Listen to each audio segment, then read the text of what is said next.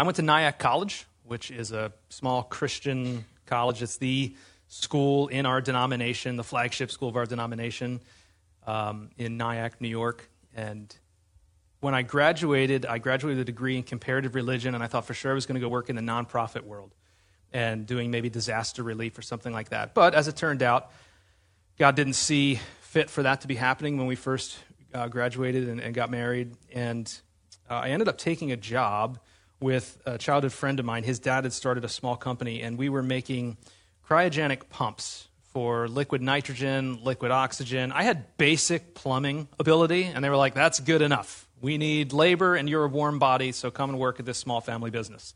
And uh, I went, and I, I, learned a lot, and, and I grew from my time there. And, but there was a guy there when I started, and I've shared some of this before at some point, I'm, sure. Um, there was a guy who, who worked there. His name was uh, Mike, older guy, gruff, you know, like Harley riding dude. Um, but he was kind to me and, and helped me grow in my job there. I ended up being there for five miserable years. Um, but, but in my time there, he, he really did help me uh, grow in my abilities in the company and being able to build different panels and pumps and do all these things and go out on service calls. And, you know, I was going to Long Island for 14 hour days where I was working on vaporizers and doing all these things. I was like, I just never imagined myself doing any of these things, right? And it is not nearly as cool as I just made it sound, all right? So it was like dirty, like weld supply shops and stuff. But anyway, Mike, Mike had this ability to teach me um, in his own gruff way uh, about what we were building and what we were doing, and and eventually started handing things off to me, and I was managing my own projects, and he he helped me overcome my doubts in myself, made me believe that when I went out in the field to fix things, that even if I couldn't, I could call him, and and he could tell me what to do. He helped me fix the things that I broke in the shop or the pipes that I cut wrong or whatever, bent the tubing wrong. Like he knew how to fix it and all these things. And, and, and he started to, to call me to something greater, into these bigger projects that got handed off to me. Um, and, and he believed in me, despite my inadequacies or what I, my perceived inadequacies, um, and empowered me to go and do more than I thought I could, um, despite the fact that I hated it and couldn't wait to get out of there. Um, and, and we ended up overseas because of that five years of training and misery. Uh, but anyway, what we're going to talk about today in Exodus 4 is this idea of, of Moses being called by God to do something that he didn't think he could do. That God believed enough in him to work through him, as it were, uh, to, to overcome his inadequacies, to be part of a deliverance of these people of Israel who were stuck in Egypt. Exodus, if you remember so far in this narrative, Exodus in chapter 1, we see that Pharaoh in Egypt, the king of Egypt, has, has grown wary and concerned about the fact that the Israelites are getting stronger and stronger, and there's more and more of them, and, and he ends up putting them in bondage, in slavery, so he can keep them suppressed. And, and then when he sees that that's not working, he starts to give out this edict to the midwives that they're going to kill the newborn baby boys so that the population doesn't grow. And then when that doesn't work, he calls on all of Egyptians to throw the baby boys uh, away, to destroy them so that the population can't grow. And we see that out of that uh, genocide, out of infanticide, out of that comes Moses. Moses is rescued from the river in the ark, as it were, of, of protection for him. And, and he's rescued and, and he's, he goes on to think that maybe he can deliver his people because he sees the bondage that they're in and he, and he ends up killing an Egyptian guy, right, on behalf of one of them. And then they his people turn on him and they reject him, and he is pushed aside and he runs to Midian, where, where he ends up getting married and he becomes a shepherd, and he's there for 40 years. Has a wife, has kids. He's a sojourner there in Midian, and, and that's just where he lives now. But in the midst of that, he's wandering around the backside of the desert one day, and he runs into this bush that refuses to be consumed by the fire that is burning through it. And it's just staying on fire, and it, he catches his eye, and he's like, I should go look at that. And he does, and he goes and he looks at this thing, and out of the out of the this flaming fire comes this voice of God who speaks to him and calls him and says, I'm calling you to go back to your people. I'm calling you to go back into Egypt after all these years and to be part of delivering them out of slavery.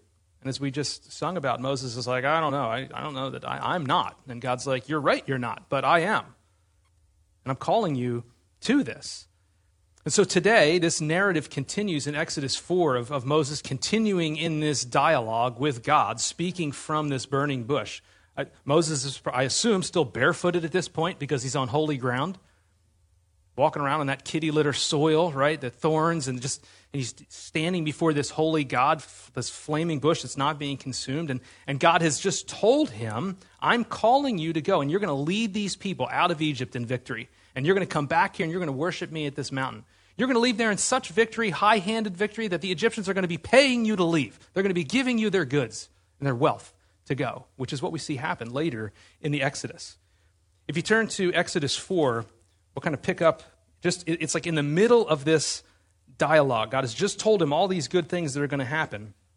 And it says, Moses answered, What if they don't believe me and will not obey me, but say, The Lord did not appear to you? The, the, really, in the Hebrew, really what it says is, But look, they're gonna, he's like declarative about it. The Lord asked him, what is that in your hand? A staff, he replied, or, you know, like a shepherd's staff, right? Throw it on the ground, he said. So Moses threw it on the ground, and it became a snake, and he ran from it. The Lord told Moses, Stretch out your hand and grab it by the tail. So he stretched out his hand and caught it, and it became a staff in his hand again. This will take place, he continued, so that they will believe that the Lord, the God of their fathers, the God of Abraham, the God of Isaac, and the God of Jacob, has appeared to you. In addition, the Lord said to him, Put your hand inside your cloak. So you can picture this, right? He, he sticks it inside his cloak. And when he took it out, his hand was diseased, resembling snow. Put your hand back inside your cloak, he said. So he put his hand back inside his cloak, and when he took it out, it had again become like the rest of his skin. It's healed. If they will not believe you and will not respond to the evidence of the first sign, they may believe the evidence of the second sign. And if they don't believe even these two signs or listen to what you say, take some water from the Nile. This means he has to go back to Egypt. take some water from the Nile and pour it on the dry ground. The water you take from the Nile will become blood on the ground, which we end up seeing as one of the plagues, right? But Moses replied to the Lord, Please, Lord, I have never been eloquent, either in the past or recently, or since you've been speaking to your servant, because my mouth and my tongue are sluggish. The Lord said to him, Who placed a mouth on humans? Who makes a person mute or deaf, seeing or blind? Is it not I, the Lord? Now go, I will help you speak, and I will teach you what to say. Moses said, Please, Lord, send someone else. Again, the Hebrew here is actually kind of nebulous. It seems like what he says is, Please, Lord, pray, send whomever you want. Please, Lord, send somebody else. That gets the gist of it. Then the Lord's anger burned against Moses, and he said, Isn't Aaron the Levite your brother? Narrative now introduces that he's got a brother. Isn't Aaron the Levite your brother? I know that he can speak well, and also he is on his way now to meet you. Oh, what a coincidence. He will rejoice when he sees you. You will speak with him and tell him what to say. I will help both you and him to speak, and will teach you both what to do. He will speak to the people for you. He will serve as a mouth for you, and you will serve as a God to him. And take this staff in your hand that you will perform the signs with. It's like, by the way, take this thing before you go. Then Moses went back to his father in law Jethro and said to him, Please let me return to my relatives in Egypt and see if they are still living. Jethro said to Moses, Go in peace.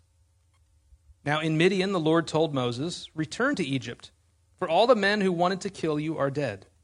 So Moses took his wife and sons, put them on a donkey, and returned to the land of Egypt. And Moses took God's staff in his hand. The Lord instructed Moses When you go back to Egypt, make sure you do before Pharaoh all the wonders that I have put within your power. But I will harden his heart so that he won't let the people go. And you will say to Pharaoh, This is what the Lord says Israel is my firstborn son. I told you, let my son go so that he may worship me. But you refused to let him go. Look, I am about to kill your firstborn son. God wants to bring deliverance to his people. And he has a calling for Moses in this case. He has a calling for you and me. He wants to bring us into deliverance. And I believe that we can bring him our doubts and Trust Him. In this story, The origin of deliverance is where? With who? Who does it reside with? God, right? With Yahweh. He is the one who says, I'm going to battle Pharaoh. I am going to do these things to him. You're going to use my staff to do these things before him. Even his hardened heart. Pharaoh's hardened heart has its origin in God. But God's desire is for deliverance for his people. And this is all rooted in his covenant love that goes back generations. And it brings, he brings it out here in the midst of it. He says, Here's what you're going to tell Pharaoh Israel is my firstborn son.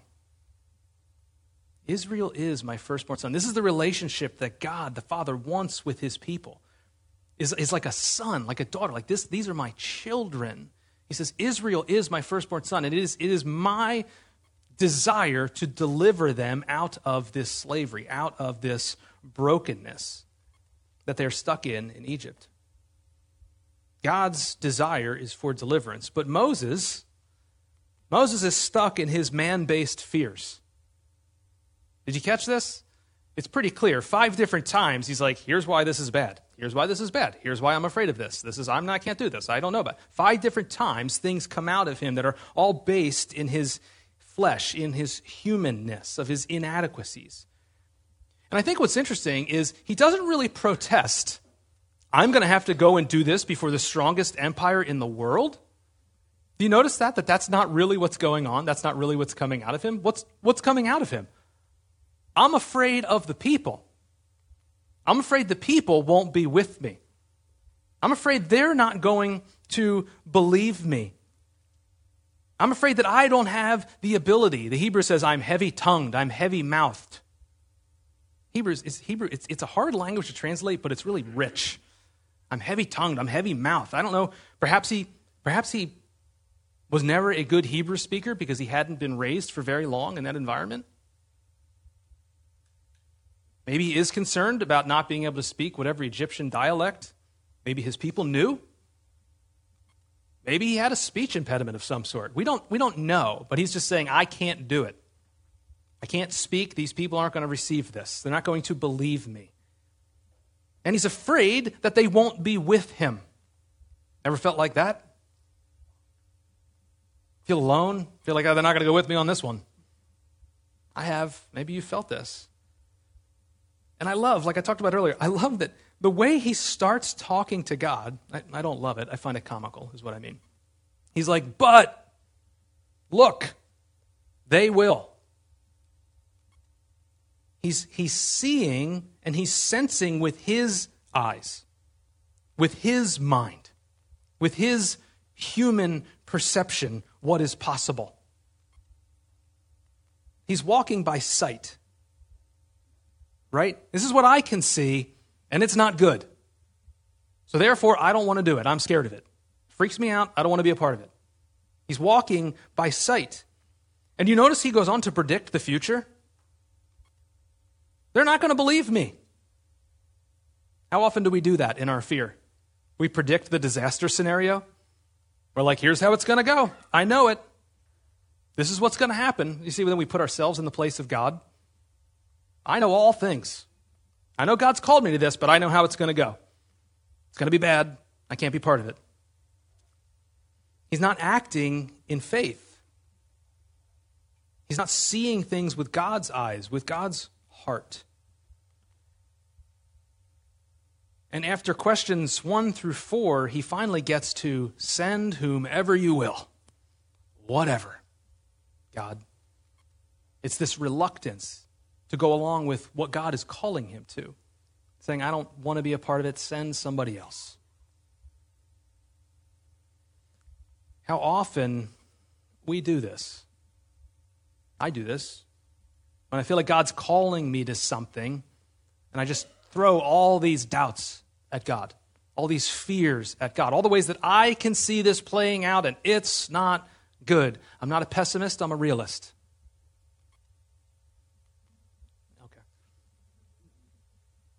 But how often we do this.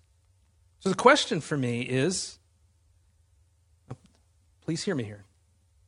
Do you, do we believe in how much God believes in us? Now, I'm not saying look at us in our human capacity, look at all we can do. I'm not saying we're our own gods. I'm saying when God calls us to something, do we actually believe in us as much as He believes in us, to work through us, to use His providential power to do something through us? Again, not on our own, but from Him.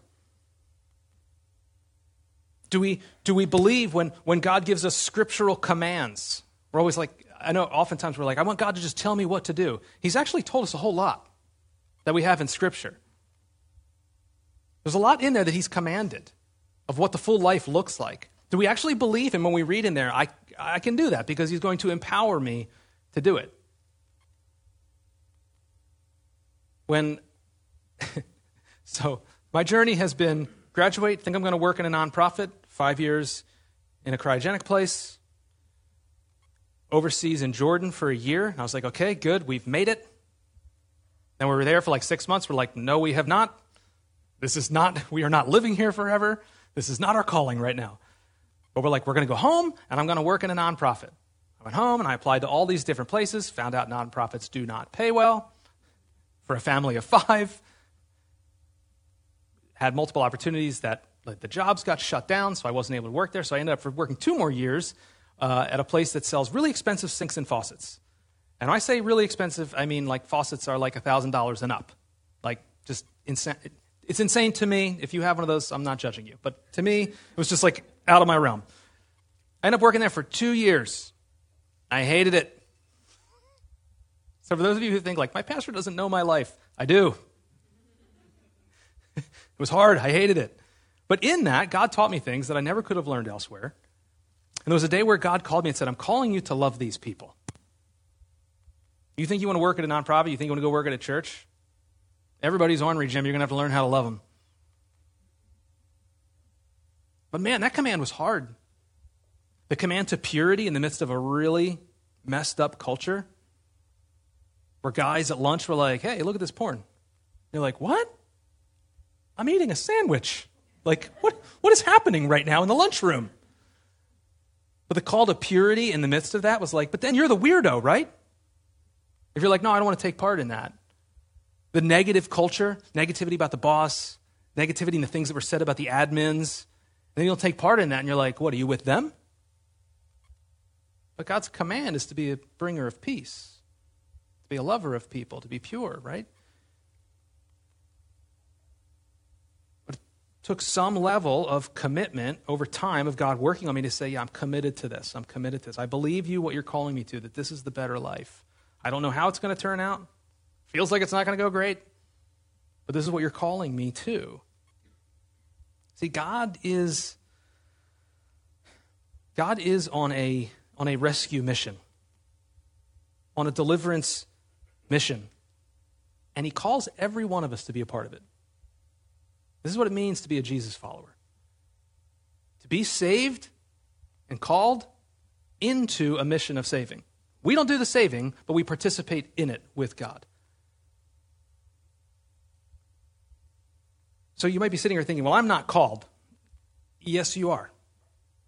You are called first to salvation and then to the mission of going out and telling people about the salvation that is found in Jesus about the love that is found in Jesus, about the full life that is found in Jesus. We're all on that, either on the journey to salvation or the journey of telling others about Him. So, what doubts, what fears do you have about answering that call in the midst of your sphere of influence? What do you look at and say, yeah, but, but look, God, what about this? I can't, I don't want to, no, I don't, this is what's going to happen. It's bad. I don't want to do it. What wrestling matches do you have with God?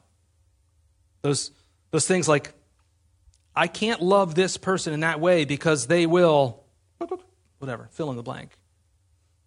I can't, I can't turn down that job. I can't turn down partnership. I can't turn down the, the bonus or the raise or the accolades because if I do, then they won't offer it to me again or whatever. So I'm going to work myself to death because I can't turn it down. I can't trust God with blank because I know that He will whatever. Does your sight override your faith? What you can see in your limited human perspective, does it override your faith to be part of God's call? Or to even just receive salvation in the first place? But it is God's desire. The origins of deliverance rest in God. And our fears, man, they come from us. God says, I want to do more than that. I'm calling you to something more than that. And I can do it through you. Would you let me? Would you walk with me in this? And so God provides the answer to Moses' doubts. So, can I say this? There's going to be a whole talk about this. God can handle your doubts. I'm not saying we will never have them, and I'm not saying you shouldn't. If you do, you're a lousy Christian. But go to God with them and say, Help me in my unbelief. I want to believe, help me in my unbelief. And so Moses does that, and God provides the means to answer the call. Did you catch this? God says, I will provide the words. I will give you the ability to speak. Who gave you, who put a mouth on your face in the first place? God says, I can give you the words to speak. I will be your mouth. I will instruct you what to say. And God is going to provide the means. He provides the words. He's going to provide the means. He says, Here, here's take that staff, and you're going to be able to do these things. Now, I've never had a promise like that, but man, that'd be neat, wouldn't it? You're going to be able to do these things. God provides the means of how He can demonstrate the reality of God to these people that haven't seen Him in 40 plus years and don't trust Him. He says, I've called you to this. I will give you the means to demonstrate it, to convince the people to listen, to obey. And then when, they, when He gets there, that third thing of turning the, the water from the Nile into blood, it actually happens, followed by all these other plagues. God says, I will give you the means to demonstrate my, my providential deliverance for these people through you. And he says, I'll provide a helper. I will provide a helper for you. Coincidentally, after Moses protests the fifth time, the text says God gets angry and says, Don't you have a brother Aaron? Like, of course God knows this. And doesn't he speak really well? Again, how would Moses know this? I, he wouldn't right? He hasn't seen him in 40 years. Moses has this older brother, Aaron. He's a couple years older than him. God providentially has Aaron already on the way to see Moses. He's already on the way to meet him there at the mountain of God. In the commentary I was reading by Chris Wright, it says it was anticipatory providence. Isn't that good of God? I'm doubting God. He's like, I know you would. I've also got this happening, you know? Like, it's incredible. This he provides this brother who pre existed Moses in the story. A brother who, who could make up for what Moses lacked. A brother who was coming to be united with him, sent by God, anticipatory providence. God, in his anticipatory providence towards us, says, I invite you into this calling and I can provide for you in ways that you couldn't even imagine. Things are already at work. And how good is this? Things are already at work that we don't even know about to deal with our inabilities and our inadequacies and our doubts and our fears. This is the goodness of God. The gospel for us today, friends, is this God's deliverance, whether it's for Israel or for you and me today, God's deliverance is not based on man's ability. God's deliverance is not based on man's ability. Not anything you can do, not anything I can do. And it seems foolish. It seems counterintuitive. It seems silly the way that God does it. But in Scripture, we see again and again that God calls the humble, the broken, the weak, the repentant, and says, I'm going to do something in and through you. It's not the people you would expect. Paul goes after this theme in his letter to the Corinthians, chapter 1. He says this Instead, God has chosen what is foolish in the world to shame the wise. And God has chosen what is weak in the world to shame the strong. God has chosen what is insignificant and despised in the world, what is viewed as nothing, to actually bring to nothing what is viewed as something. You hear the great irony of God?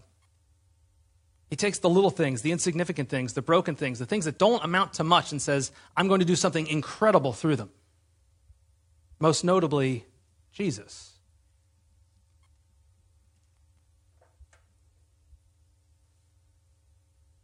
God, ask, why does God do that? Why does God take the insignificant, the powerless, the weak, the meek, to do something big and bold? To prove that it's not from them in the first place, it's from Him. It's by His might, by His strength, by His power, by His love. Why? All for His glory. It's not about what we can do in the first place, it's about what He's doing in and through us. And in the story of the gospel, we see is that Jesus is the mediator who comes onto the scene to demonstrate and to bring about God's deliverance. Jesus, who comes from humble beginnings, born in a stable, laid in a trough, comes from poverty, is homeless, is a refugee on the run. And God says, Perfect. This will demonstrate my glory. This will demonstrate my power. This will demonstrate my love.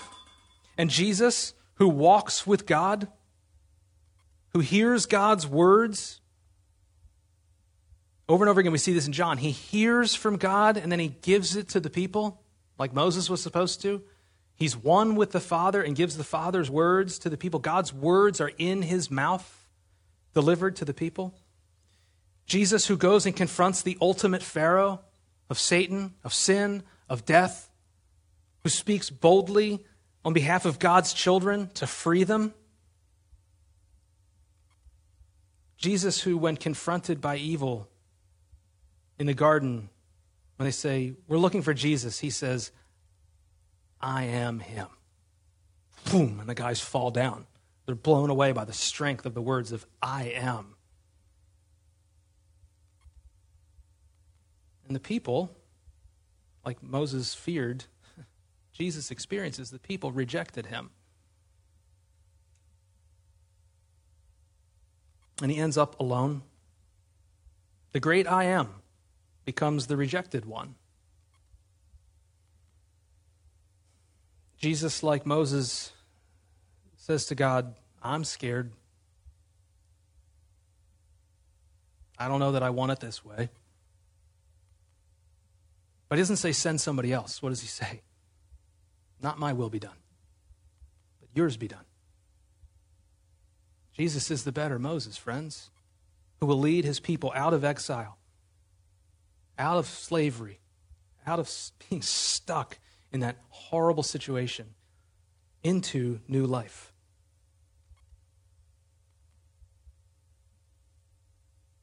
So some questions for us today to think about. Maybe you can talk about these in community group, talking about them, somebody else. See, plug for community groups. This is why they matter to me. Because unless you go from here and do something with this, it's meaningless. You just heard nice words. You're like, oh, that's nice. Some of you will do that. That's okay. But I pray that some of you will say, okay, but I want to do something with this now. I want to do something with these words. Talk to somebody about it. Actually wrestle with these things. How is God calling you today? How's God calling you today? Because we're all called by God. He's calling all of us. His voice goes out. He still speaks. How is God calling you today? Perhaps, perhaps it's to what Christians call salvation. It's actually being rescued out of slavery out of sin, out of the, the punishment of death and separation from God. And with Jesus, the better Moses is saying, I'm leading you out through my death on the cross and through my resurrection. Come be part of this. Come be part of this. Proving it's by his ability, not by ours, not by yours. There's nothing you can do to save yourselves. There's nothing I can do to save myself. It's all through the ability of Jesus on my behalf. So maybe he's calling you to salvation today, saying, Come be part of this full life. Would you wrestle with that? Go to God with your doubts. Tell him what you're afraid of. But let him speak in response, too. Look to the sign of the cross, proving God's love and his ability to save you. Or perhaps, for the majority of us, God is calling you to join him on mission, to love, to holistic care of the world around us, of the people we come in contact with, to help restore humanity in its image of God that it was meant to have. Are you walking by faith or are you limited by your own sight of what you can see? Are you only seeing your own future or are you seeing your future as part of the mission of God and what He's calling you to in this restoration, this deliverance of humanity? Are you, I do not say this to condemn anyone. Are you scared to speak the truth of the love of God to the people around you? I am. Are you frightened to speak the truth of, of God's deliverance through Christ? Can I tell you, friends, that God has sent you a helper? That God has sent us a helper? The better Aaron, the Holy Spirit, who God in his anticipatory providence said, I know you're not going to be able to do it. Here he is. Here's a piece of me that I'm going to deposit in you to give you the ability to speak. Luke 12 and in multiple places in John, Jesus tells us that the counselor, the Holy Spirit, is going to come. And you're going to be brought before people to speak, and it's going to be scary, and you're not going to know what to say. You're going to be some inept little fisherman who never thought you were going to be doing anything like this, and the Holy Spirit will give you the words to say. Has it ever happened for you? It's happened to me, man, where words are just coming out, and I'm like, okay, there it is. It's happened to me when I preach sometimes. Words are just coming out, and like it's like an out of body experience. It's like I'm processing things, I'm reading things, and words are just coming out. I really believe that I really believe that something divine happens when we give ourselves to God's mission. We say, I'm scared, help me, here we go. I'm gonna, I'm gonna, I'm gonna talk to this person, and I don't know what I'm gonna do, Jesus. I don't know what I'm gonna say. Help me. And he says, I will. I'll give you the words to say. The better brother, the better Aaron, and the Holy Spirit has come to fill you and to give you the words to say. Are you feeling alone on this journey? Feeling like ah, nobody else is with me on this? I kind of want to give up. I don't know. Jesus says, I've sent you the Holy Spirit to be the comforter, to counsel you, to pray for you when you don't know what to pray, to console you, to exhort you, to build you up, to give you the words of Jesus, to remind you of his love for you. Have you given yourself to the Spirit? Have you turned yourself over to Him to say, Fill me, anoint me, give me the words, give me the comfort? Do you start your day, do you end your day saying, Fill me, anoint me, bless me, give me the words, give me the comfort, please? Friends, we go, like Moses, we go in God's calling. Not because of anything we have to offer, not because of our great power. We go in God's calling, His mission to restore humanity, to deliver people from sin, from death, from brokenness. And we go carrying the cross of Christ. Like Moses, God says, Bring the staff as sign, as proof of my ability. Friends, we go as Christians carrying the cross, maybe not literally, but we, we go carrying the cross as a sign of God's deliverance, of God's power, of God's redemption, of God's restoration. We go carrying the new staff God. Proof of God's love and his ability, not ours. Not ours. To be part of God's restoration project. Friends, God wants to bring us, bring you to deliverance. He wants to bring you to a new calling for your life that means more to you than more purpose than you ever could have thought. Will you bring him your doubts? Will you bring him your trust? say, You've demonstrated it for me in Jesus. Let's go. Would you pray with me?